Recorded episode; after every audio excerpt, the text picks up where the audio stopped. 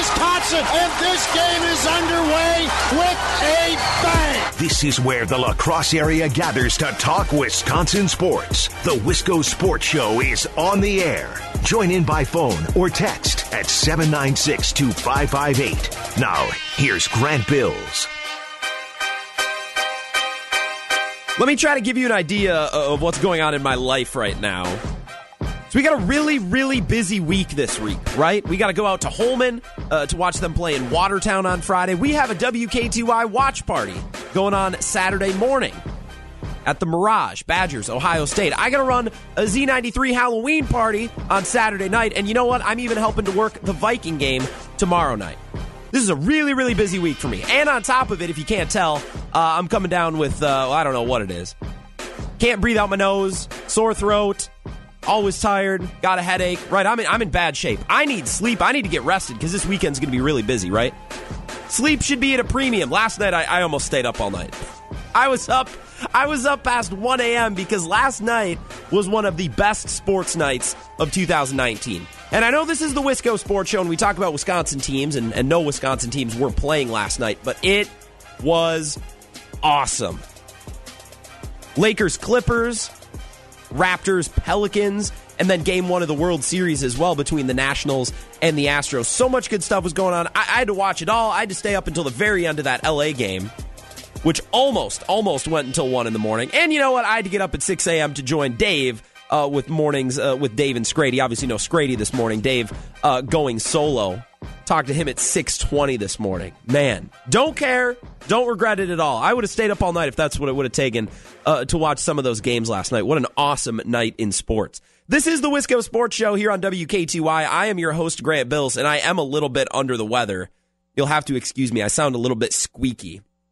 I sound a lot squeaky, actually, not just a little bit. Uh, and, and like I said, this is the Wisco Sports Show. No Wisconsin sports teams playing last night. But the Bucks opening up their season tomorrow. We're going to have to talk Bucks today. We just have to. Man, it's it's that time of year.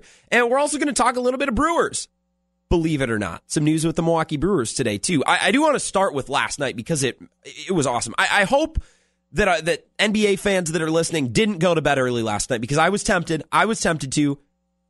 I think eleven thirty came rolling around. And when you start a nine o'clock West Coast game, right, when you tune into a game between the Lakers and the Clippers, right, you have so much energy. You have so much motivation. Man, I'm just going to watch this game real quick, right? Four quick quarters, and then I'm off to bed. And then you look at your watch at twelve fifteen a.m., and it's it's barely halftime, right, or, or whatever.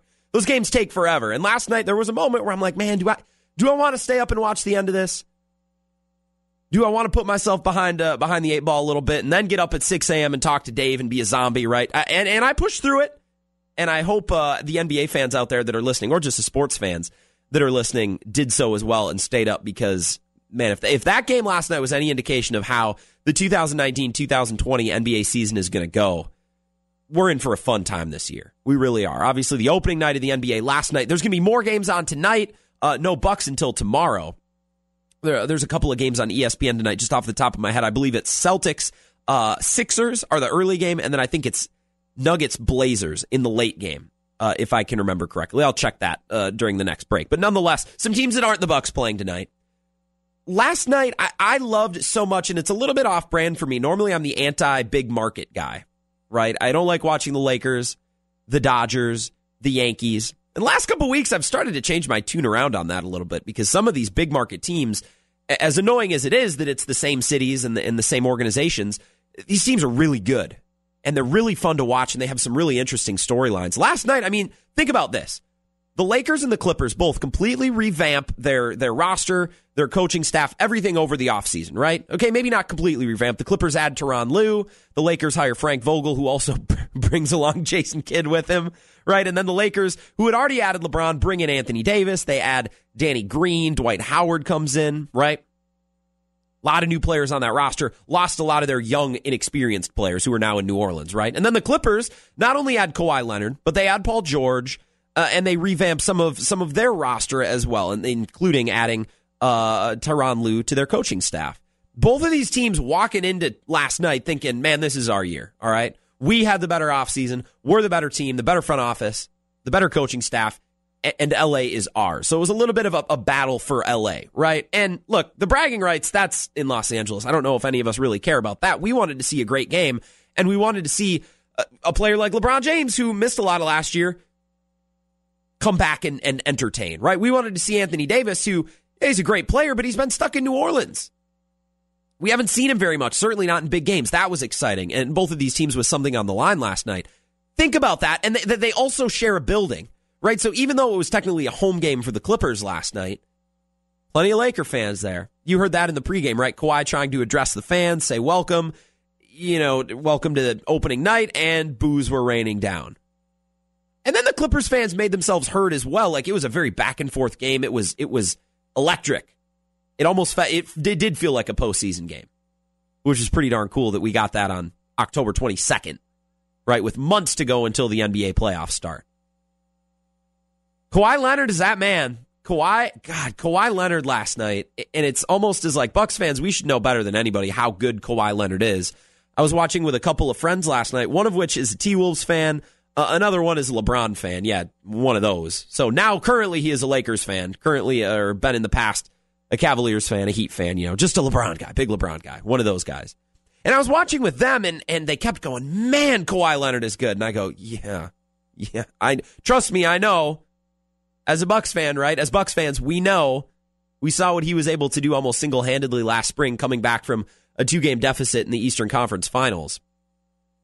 The Clippers win one twelve to one oh two, and it was kind of a, a tale of, of two stars, two different stories, right? LeBron was okay. He was fine. He only had eighteen points.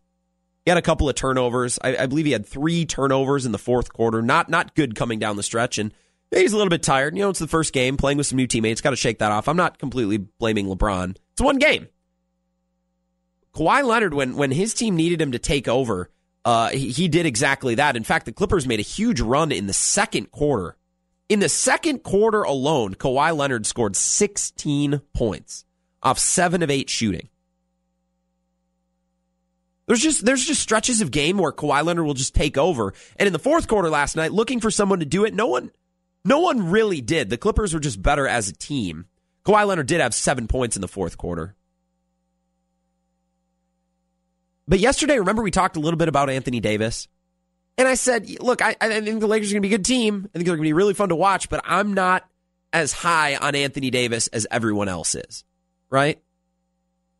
Last week, that N B A G M survey came out where they poll all of the general managers in the N B A anonymously and survey them on a bunch of questions, one of which is always, if you could start a franchise with one player, who would you pick? Now, number one was Giannis, and it was overwhelming. But number two is Anthony Davis. And I saw that and thought it was was odd. Thought it was a little confusing because New Orleans did that. New Orleans did start their franchise essentially a couple of years ago around Anthony Davis and tried to build around him. And what happened? A couple short-lived playoff berths. Right? Anthony Davis, when he had to be the guy to elevate his small market franchise and, and maybe, yes, his lackluster talent, I'll admit, he couldn't be that guy. And last night in the fourth quarter, Zero points, a turnover. Anthony Davis is great defensively last night, and I think he's going to be such a boost to LeBron as LeBron ages and and has to make choices. Man, do I want to show out offensively in the fourth quarter? Do I want to waste all my energy on defense, right? That that is a legitimate choice LeBron has to make. And Anthony Davis defensively is going to be a huge boost playing alongside LeBron James, uh, but those two are going to have to figure out how, how to get it done offensively.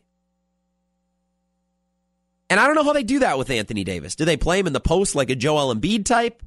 Do they try to play him as a power forward? Because he's an okay three-point shooter. He's not great, right? He's pretty good playing with his back to the basket. He's not dominant like Joel Embiid. So they're going to have to figure out what Anthony Davis is really, really good at and focus on that and build their offense around that. Last night, it doesn't exactly look like they know what they're building around yet, which is understandable, right? First game of the year. Just a really Really fun basketball game. But I'm not surprised. Anthony Davis, I think people are going to have to figure him out a little bit. We know him as an elite center and a guy with a unibrow and a guy that LeBron has, has wanted to play with for a couple of years. But that's, I think, all people really know. He's going to have to figure some stuff out. Not good uh, last night in the fourth quarter. LeBron with two points. Anthony Davis with none.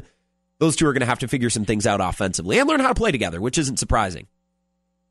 I actually think the Clippers have a lot of similarities to the Bucks. Maybe Kawhi Leonard is better than Giannis. Maybe not. That, that's not the point. The team as a whole, I think the Clippers are very similar to the Bucks. I'll explain coming up later. We are going to talk the Bucks. Giannis found himself in the middle of a pretty interesting story that was released today by the Journal Sentinel. And kind of an interesting quote, kind of an interesting situation with Giannis. I'll share with you, and then we're going to talk the Bucks uh, and maybe try to make some regular season predictions as well. Maybe try to get a feel for what this team is going to do this year. That all coming up. We're going to talk baseball. We're going to talk Brewers and World Series as well before six o'clock. A lot to get to tonight on the Wisco Sports Show, presented by Play It Again Sports. More to come here on W K T Y.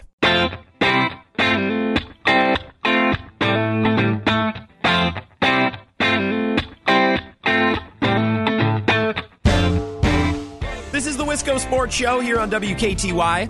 I am your host, Grant Bills. Thanks for tuning in.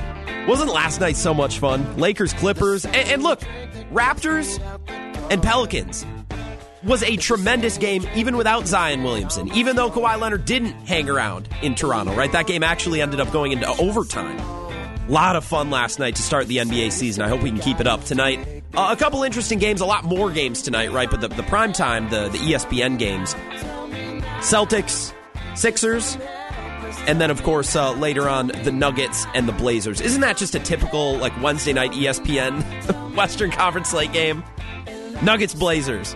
God, I love the N B A. I'm so glad it's back. I had so much fun last night, even though I was up uh, until well past one a.m. and up at six a.m.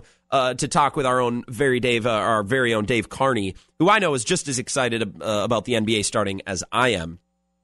This is the Wisco Sports Show, however. I do want to talk plenty of Bucks today, Bucks basketball. And if you want to join me, you can. six oh eight, seven nine six, two five five eight. Today, this is this is a bizarre story. I think that this is the best way to, to label it, just as bizarre. So the Milwaukee Journal Sentinel today came out with an article, and you, you may have well seen it or, or have heard about it by now. Here's the headline. Giannis says if Bucks underperform, decision to stay in Milwaukee becomes, quote, a lot more difficult. Now, this wasn't a quote from recently, and this wasn't a quote from somebody with the Journal Sentinel, right? Specifically, uh, Matt Velasquez, who covers the Bucks uh, as a beat reporter, who's been on the Wisco Sports Show before. Right? We know Matt.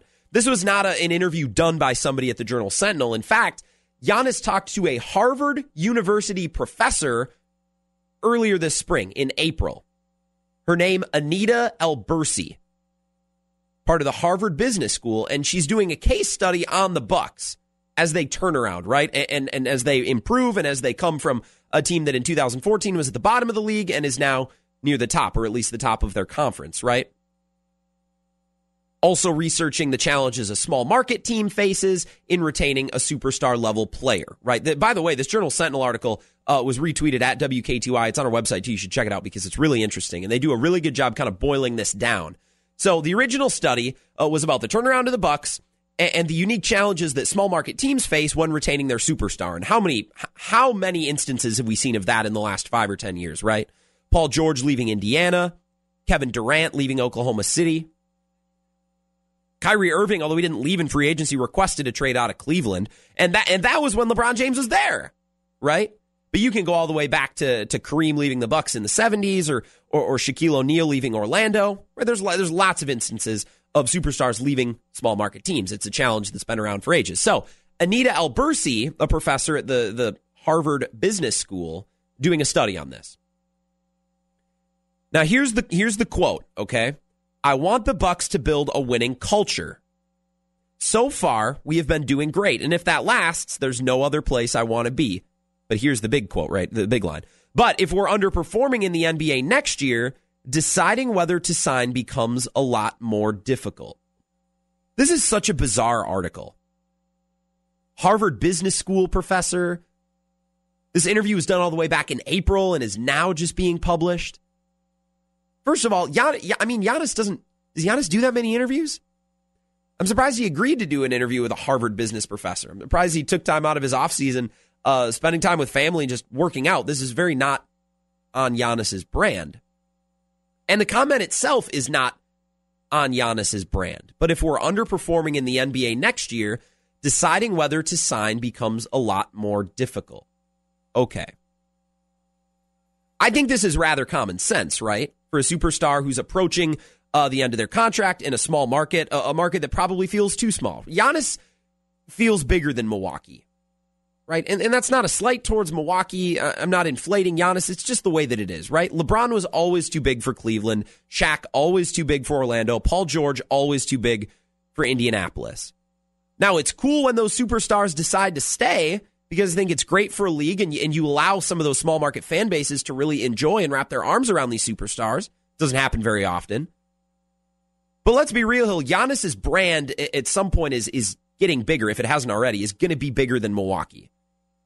So conventional wisdom and conventional sports logic says, well, if the Bucks can't keep winning, and if we and if I'm not allowed to compete for championships here, then I'm out. Okay?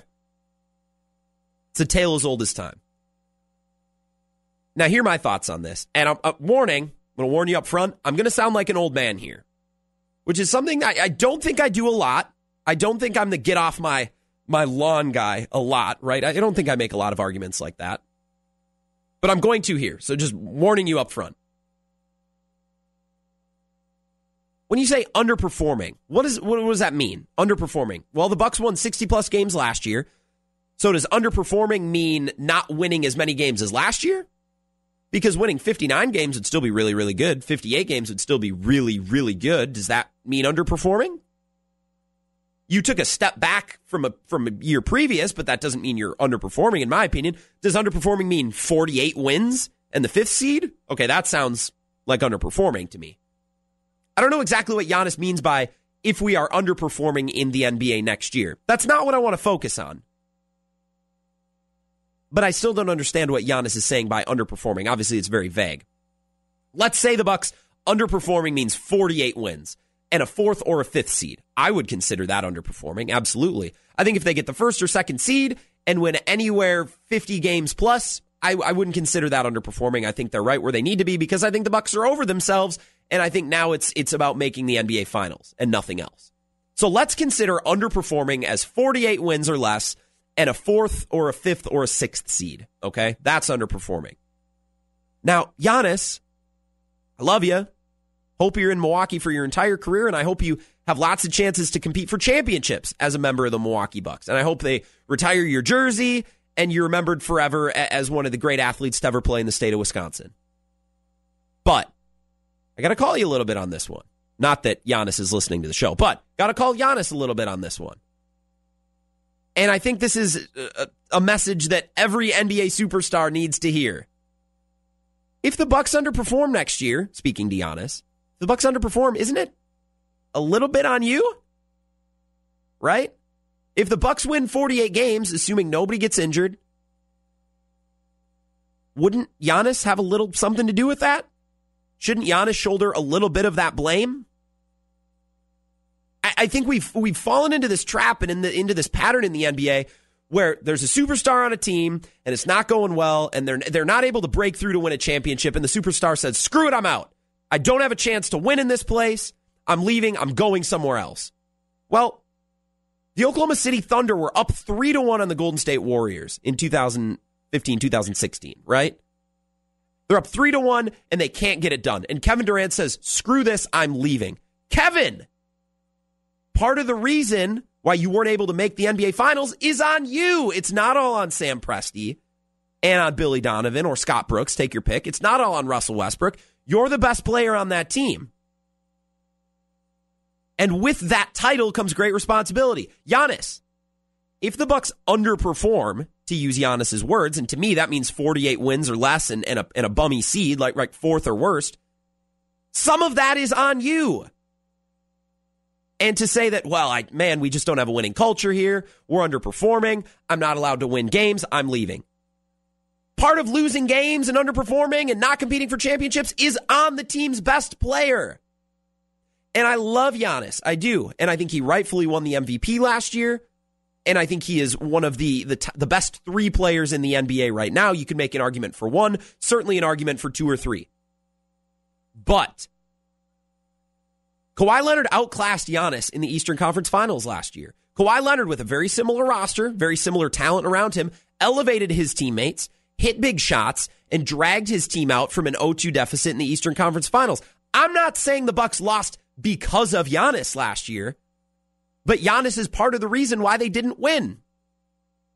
He didn't have a second part of his game to go to, right? He was missing free throws. Yeah, Eric Bledsoe didn't play great, but we didn't know Kyle Lowry is a great playoff performer until Kawhi Leonard got there and elevated his teammates like Marc Gasol and Kyle Lowry and Fred VanVleet. Yeah, Giannis, you were great, but I don't know if you made Eric Bledsoe better. I don't know if you made Khris Middleton that much better. And I'm not blaming the Bucks' loss in the Eastern Conference Finals on Giannis, but Giannis has to be at the forefront when you examine the reasons why the Bucks didn't make the finals. So to say that, oh, well, man, if we underperform this year, I'm I'm leaving. Well, if the Bucks underperform this year, Giannis is going to be one of the biggest reasons. And, and, and I, I said that I'm going to sound like a little bit of an old man, right? I'm going to sound like a get-off-my-lawn guy because N B A superstars are, aren't held accountable. They're not. And especially in small markets when the team's not winning, when they're not contending for championships, we blame the franchise. We blame the coach, the general manager, the city itself. And we never say, well, you know what, Kevin Durant? You know what, Paul George? You know what, Giannis? You need to be better. You need to do more. You need to elevate the teammates that you have, right? You need to recruit players to come play with you in the town, in the city, in the arena in which you play. I'm not blaming Giannis, but there needs to be some accountability. If the Bucks win forty-eight games next year, and let's say they get bounced in the second round, which would be massively underperforming, Giannis should come out and say, what a disappointing season. And I take a lot of responsibility as the leader of this team, as the reigning M V P, and as the biggest athlete, one of the biggest athletes in the state of Wisconsin. Part of that's on me, and I need to work to get better, and I need to, to, to help continue to make my teammates better so they believe in me, work with my coach to be on the same page, et cetera, et cetera, et cetera. Not, well, we didn't get it done. Sorry, Bucks. Your audition is up. I'm leaving. And unfortunately, that's the way the N B A has become. And it's especially difficult for small market teams. Think about this. In the last two years, the Bucks have hired a new coach, which went perfectly, one coach of the year. Hired a new general manager, which went perfectly, one exec of the year. Draft picks have been great. Free agent acquisitions have been great. You cannot argue that the Bucks could have done a better job putting talent around Giannis, putting a system around Giannis that works. The Bucks have done everything they possibly can do in their power to put Giannis in a position to succeed and win games. And yet if they underperform next year, even slightly, and Giannis says, ah, man, we underperformed, I'm out, everybody's going to point their finger at Milwaukee and say, you didn't deserve Giannis. You didn't do enough. You didn't do X, Y, and Z, which couldn't be farther from the truth. Sometimes when teams underperform, you need to look at their best player instead of treating the best player like a victim of the situation. And I hope that if the Bucks underperform next year, and I hope that they don't, obviously, we're going to talk about our, our, our two thousand nineteen two thousand twenty predictions here in a little bit, talk about the conference, talk about the league. But if the Bucks don't stack up against the Sixers and the Celtics, and if you want to look at the West, the Clippers, Lakers, Rockets, Warriors, Giannis has a lot to do with that. Giannis will not be a victim of the situation. He will be one of the biggest reasons why the Bucks underperform, and therefore shouldn't be able to say, and my team didn't team did me dirty, not a winning culture, not a successful situation, I'm out. That's not fair. Let's talk more Bucks, more N B A coming up next. This is the Wisco Sports Show here on W K T Y.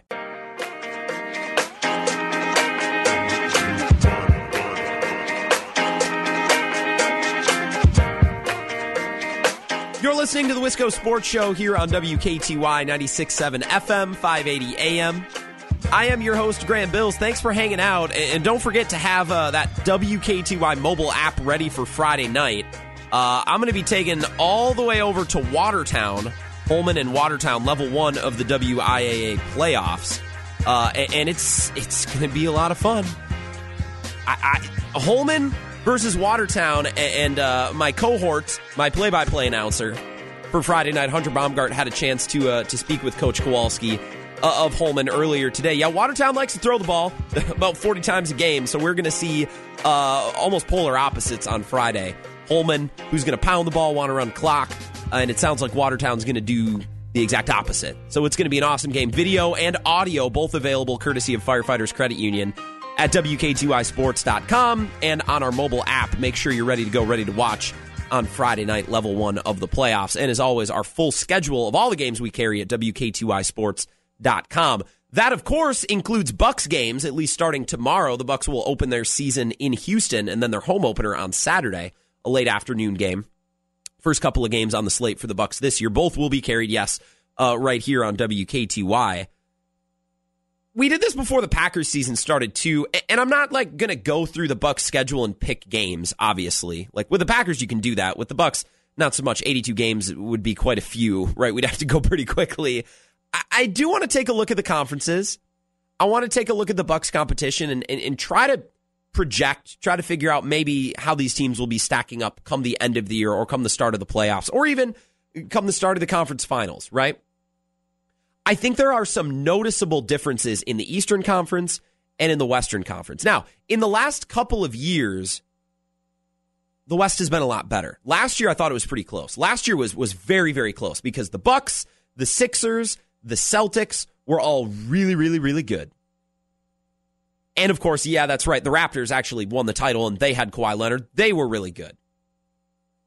Right, the, the East had four really good teams at the top, and then a couple young, exciting teams as well, like the Brooklyn Nets and, and the Orlando Magic. And then you have a couple of rebuilding teams on the rise. I really, really like what Atlanta is doing, and we'll see about Chicago. They have a lot of young talent, but we'll see. Like, the, the Eastern Conference was very, very good last year. Oh, yeah, I didn't even mention Indiana, who's like the eighties, nineties team that's mixed in there, who's really well-coached, really hard-nosed, and really tough to beat. Now, this year, things changed up a little bit, right? Kawhi Leonard heading west, making the Clippers really strong. And Jimmy Butler leaving the Sixers, kind of weakening them and going to Miami. I don't know if Miami's going to be any better or worse because of it. We'll see.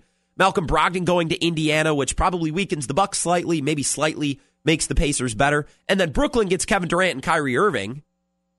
Kevin Durant obviously not going to play. So Brooklyn becomes the new Boston, right? A, a really energetic core with great energy and, and great synergy and chemistry, being ruined by Kyrie Irving, just like he did to Boston, and now Boston's got Kemba Walker. So this year in the Eastern Conference, I think it's very similar to the A F C. I think this year's Eastern Conference is going to be very similar to this year's A F C. In the Eastern Conference, there's the Bucks and the Sixers, and I think they are a full step or two ahead of everyone else by a pretty wide margin. I think the next best team, you can make the case for Indiana or for Boston, I think they're a step or two down.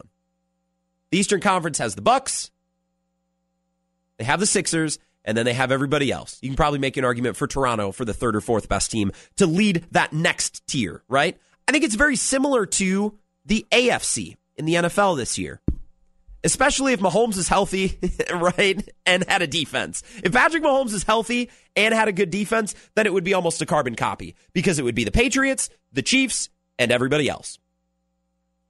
Right now, because Patrick Mahomes isn't healthy and has no defense, it's the Patriots, it's Patrick Mahomes, and everybody else. I think the Eastern Conference is very, very similar to the A F C. Now, the Western Conference, let's see if we can keep the analogy going, I think is similar to the N F C. They have a lot of elite teams, good teams, but we're not really sure which one is best, right? Are the Saints the best team in the N F C? Maybe the Packers? Well, the Niners are really good. Don't forget about them. They haven't lost. Oh, yeah, and the Vikings, albeit at noon games, Kirk Cousins seeming to be playing better again. So they're in the mix. And then, of course, well, the Bears aren't bad. Their defense is nasty, and the Lions, although they're not winning, are also really, really good. Oh, yeah, don't forget about Russell Wilson and the Seahawks, right? Really, really good conference. But it's tough to tell who's the best. I think the Western Conference is pretty similar. Clippers, Lakers, maybe Houston, right? That first tier, you have a couple, right? Like the Saints, the Niners, and the Packers. And then you get to that next tier, and it and it really, really gets interesting. I think Golden State could actually be a pretty decent team this year if Steph Curry stays healthy. San Antonio is, I think, the Seattle, that team that just, for whatever reason, is always good and never goes away, mostly because of Russell Wilson. Maybe Russell Wilson and Greg Popovich Uh, are, are a good analogy to draw on this situation. And of course, Portland, don't forget about them, right? There's a, there's a lot of good teams, and you could make an argument for lots of different teams in the West. In the East, I think at this point, you can argue for two, much like you can argue for the Chiefs or the Patriots. In the Western Conference, you can make an argument for four or five teams, just like you could in the N F C. Packers, Niners, Vikings, Saints. Very, very different conferences. East is very top-heavy with one or two teams, and then the West is going to be a little bit more of a of a muddy mess, I think, in a good way, because there's lots of good talent, lots of good teams. I think this year, in, in this N B A, as it's currently constituted conference by conference, I think the Bucks are going to win between fifty-six and sixty games.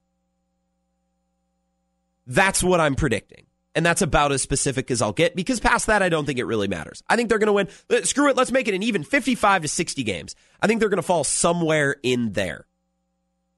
I think the Bucks, like I said earlier on in the show, are very similar to the Clippers. Now, you can argue who's better, Giannis or Kawhi Leonard. That's not the point. But the rest of the rosters are very similar. The Bucks, other than Khris Middleton and Eric Bledsoe, who I think you could compare to Paul George and Lou Williams, right? The next two or three best players have a lot of options. And the Clippers have a lot of options, a really deep bench. Do you see how many points uh, the Clippers bench scored last night, by the way? They put a clinic, a clinic on how to score off the bench versus the Lakers, right? Bench was tremendous last night. Jermichael Green had twelve. Montrezl Harrell had seventeen. Mo Harkless, ten. Lou Williams, twenty-one. Compared to the Lakers, you know, Jared Dudley had six. Daniels had six. Dwight Howard had three. Quinn Cook had four. Right? I think the Clippers and the Bucks are very similar. The Bucks just have a lot of options when going to that bench. A lot of extra bodies, right, that they can throw in there outside of their frontline starters, Giannis, Bledsoe, Middleton. And, of course, Brooke Lopez probably fits in that group as well. It would be easy this year to predict the Bucks taking a step back, right? Last year, the Bucks winning sixty-plus games. It would be easy to say, well, I think the Bucks will take a step back. They're going to focus less on the regular season this year, and they're going to win fifty-three, fifty-two games. I think the Bucks are going to stay fifty-five to sixty, or maybe they'll win sixty games again, because I think they are so deep. And they can rest Giannis and Eric Bledsoe and Khris Middleton without really having to sacrifice performance. They have such a, a, a huge group of young players looking to work their way into the rotation. When I joined Dave Carney Mornings with Dave and Scrady this morning at six twenty, as half asleep as I was, I was able to say, look, the Bucks have Sterling Brown, Dante DiVincenzo, D J Wilson, Pat Connaughton. I don't know who the best player in that group is, right? Obviously a couple different positions, but there's this group of the Bucks of these young developing players who I, I think are just as good as the next guy and can be played interchangeably. And because of this, the Bucks one night are going to be able to rest Giannis and instead get D J Wilson in there for a little bit and not really lose a whole lot. Or Sterling Brown. Right? Or Pat Connaughton. Or Dante DiVincenzo. A lot of options. Just like the Clippers do. A very deep bench. And I think they're very well coached. Just like the Clippers are and Doc Williams. I think the Bucks and the Clippers have a lot of similarities. And because of this, I think the Bucks roster is designed to play a lot of guys. Right? They can go ten or eleven deep in a regular season game to keep all their start line or their starters fresh, their frontline players fresh. And come March, come April, come May, Giannis isn't ready to fall apart at the seams, or Khris Middleton isn't ready to fall apart at the seams because they had support of a really, really deep bench. Now, when the Bucks get to the playoffs, that doesn't mean they'll play ten or eleven guys per night, right? They'll probably play eight or nine.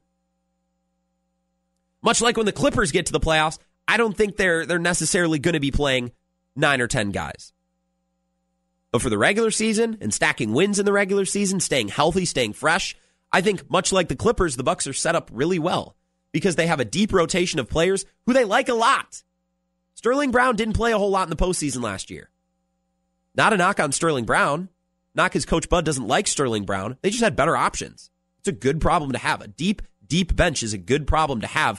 And it allows the Bucks to compete and win games and play with high energy while not overexerting themselves in the regular season. That's why I think they'll still win fifty-five to sixty games, maybe maybe eclipsing sixty games again this year. They can play with energy, play with a lot of effort, and not overexert themselves. The Lakers, on the other hand, man, their bench ain't, ain't that good. The Warriors this year, bench isn't that good.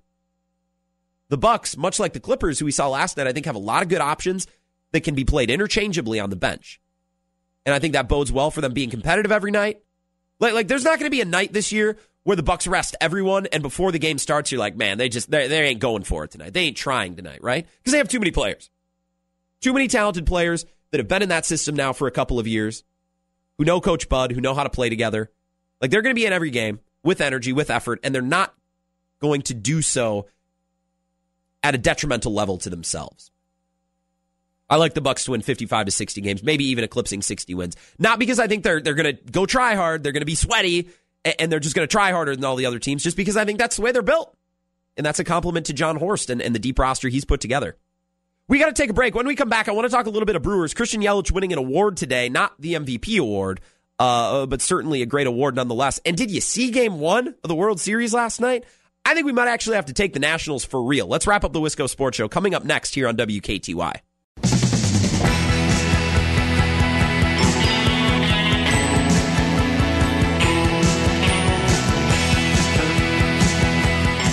Final segment of the Wisco Sports Show here on W K T Y. I'm your host, Grant Bills. Hope you're having an awesome night. I got faked out a little bit earlier today. Uh, I went to reach for my phone and I saw I had a notification from Bleacher Report, right?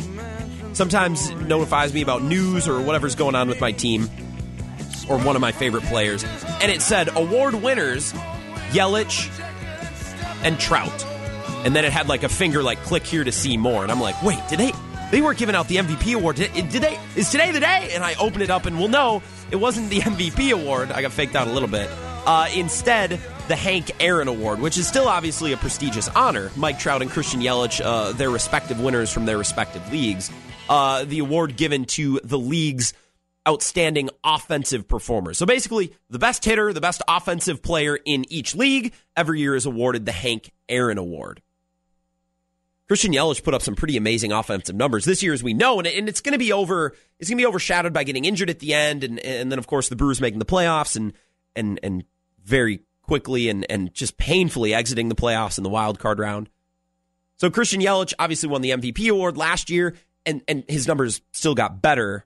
Uh, hit forty-four homers despite missing a, a little bit of the season at the end. Won his second straight batting title. He hit three twenty-nine this year, ninety-seven R B Is. He scored one hundred runs and also stole thirty bases, which is a shame. I mean, I mean that's great. Yeah, that's not a shame at all. I shouldn't misspeak. That's an, an amazing season for Christian Yelich. Not a shame at all, but a, a shame that he was injured, of course, because I would have loved to see if he could have done a fifty home run, thirty stolen bases year, something that is is rarely seen uh, in, in Major League Baseball. Christian Yelich just playing on another level, just like Mike Trout. So those two are the Hank Aaron Award winners uh, for two thousand nineteen. Now we wait and see if, if Christian Yelich is also awarded the M V P. Baseball is interesting because if this was the N B A, right, if if Christian Yelich and Cody Bellinger played in the N B A and the Dodgers won, let's say, sixty-five games, but we're bouncing the playoffs, and and Yelich was leading his team to almost, a, you know, a sixth seed, but still putting up amazing numbers, and then he gets hurt at the end. Oh, it would be a slam dunk. If this was the N B A, it would be a slam dunk because the N B A award, as we saw last year with Giannis, puts so much emphasis on best player, best team, right? Who's the best team? Who's their best player? Good chance that they're going to be named the M V P, right? So if, if this conversation was in the N B A, Bellinger would be the M V P like that. I mean, it would be done. It would be over. We would have accepted it already. Baseball, I'm not sure. Mike Trout's won a lot of M V Ps. You know, what kind of winning are the Angels doing? What, what kind of winning are the Angels doing? Hasn't stopped Mike Trout because baseball operates just a little bit differently. Now, I'm not going to make a case. I'm not going to make an argument that, that Yelich should be the M V P. I think if he stays healthy, he is the M V P. I don't know how voters feel about that. I don't know how baseball people feel about that. Obviously, as a fan, uh, I'm a little bit biased and would, would love to see Yelich win another M V P. But we'll see. We will see. Not going to try to make an argument or a case for it today. six oh eight, seven nine six, two five five eight. Guy chimes in and says Rendon will be the M V P, especially if the Nats win. Uh, I'm pretty sure Rendon will take a World Series ring over an M V P award, which at this point is looking like a strong possibility. I don't know if I, I don't know if the Nationals winning a World Series boosts Rendon to M V P status. I think he'll probably come in third in voting. I don't know if the playoff run changes a whole lot. It's a regular season award. It's a regular season award. I, yeah, Rendon was tremendous, right? And he's powering his team. He's doing it when it counts, right? Like I said, I think Rendon will take a World Series ring over an M V P award. I, I, I don't think Rendon is. No, I don't think he's winning an M V P. Even if they win the World Series. Did you watch Game one last night? I had it going on a separate T V. Uh, and then we had the sound off for a lot of the game, and then uh, pretty close to the end. We we turned on the sound for the eighth and the ninth inning, and then we muted the, the Raptors-Pelicans game. Gerrit Cole going down last night. Can you imagine being an Astros fan at Minute Maid Park last night and then walking out of there with a loss? I don't think anybody... Gerrit Cole hadn't lost, if I heard correctly last night, hadn't lost a game since May. That's wild. Seven innings pitched last night, five earned runs, six strikeouts. By Gerrit Cole's standards, that's a terrible game, but still able to go seven innings. And, and for the most part, I mean, it, Astros had a chance to win. I mean, five to four, the final score. They had ups uh, in the eighth where they pulled to within a run, and then ups in the ninth where they could have tied it or taken the lead, forced extra innings. They had opportunities. It's not like they had no chance to win. But Gerrit Cole, definitely not the performance we're used to seeing from him.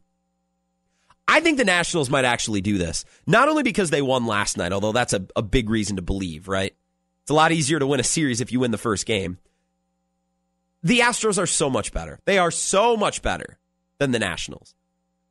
And in a seven-game series, it's so rare that we see upsets, right? In the N F L, it happens all the time. Team gets hot, they catch fire at the right time, and they they just run through the playoffs because it's single elimination games. In the N B A, in the M L B, in the N H L, although I don't know much about hockey, I do know this. Better team's going to come out on top more often than not because seven-game series are the great equalizer. You don't have to be better once than your opponent. You have to win four of seven games. And that's really hard to do as an inferior team or with an inferior coach. And the Nationals are the inferior team to the Astros. But maybe, just maybe, the Nationals are that hot. And they are the team of destiny, that it doesn't end up mattering. Certainly beating Gerrit Cole puts you in a in a tremendous position to start. Uh, we'll see how it continues. We'll talk more about the World Series tomorrow. Uh, also preview the Bucks opener. And you know what? Is Patrick Mahomes going to play on Sunday? Uh, I doubt it, but you know what? I'm starting to get nervous. We'll talk about it all. Same time, same place tomorrow. Talk to you then.